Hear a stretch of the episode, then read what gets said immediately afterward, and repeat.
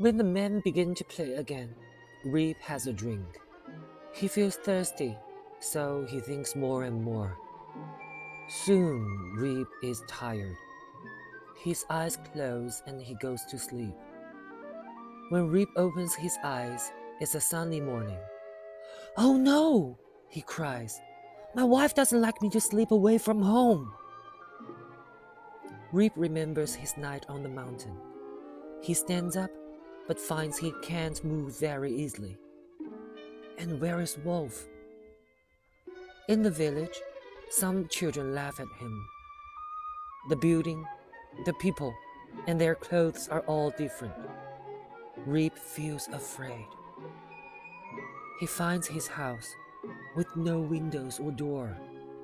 And where are his wife and children? Rip doesn't understand. Just then, he puts his hand to his face and finds he has a long white beard.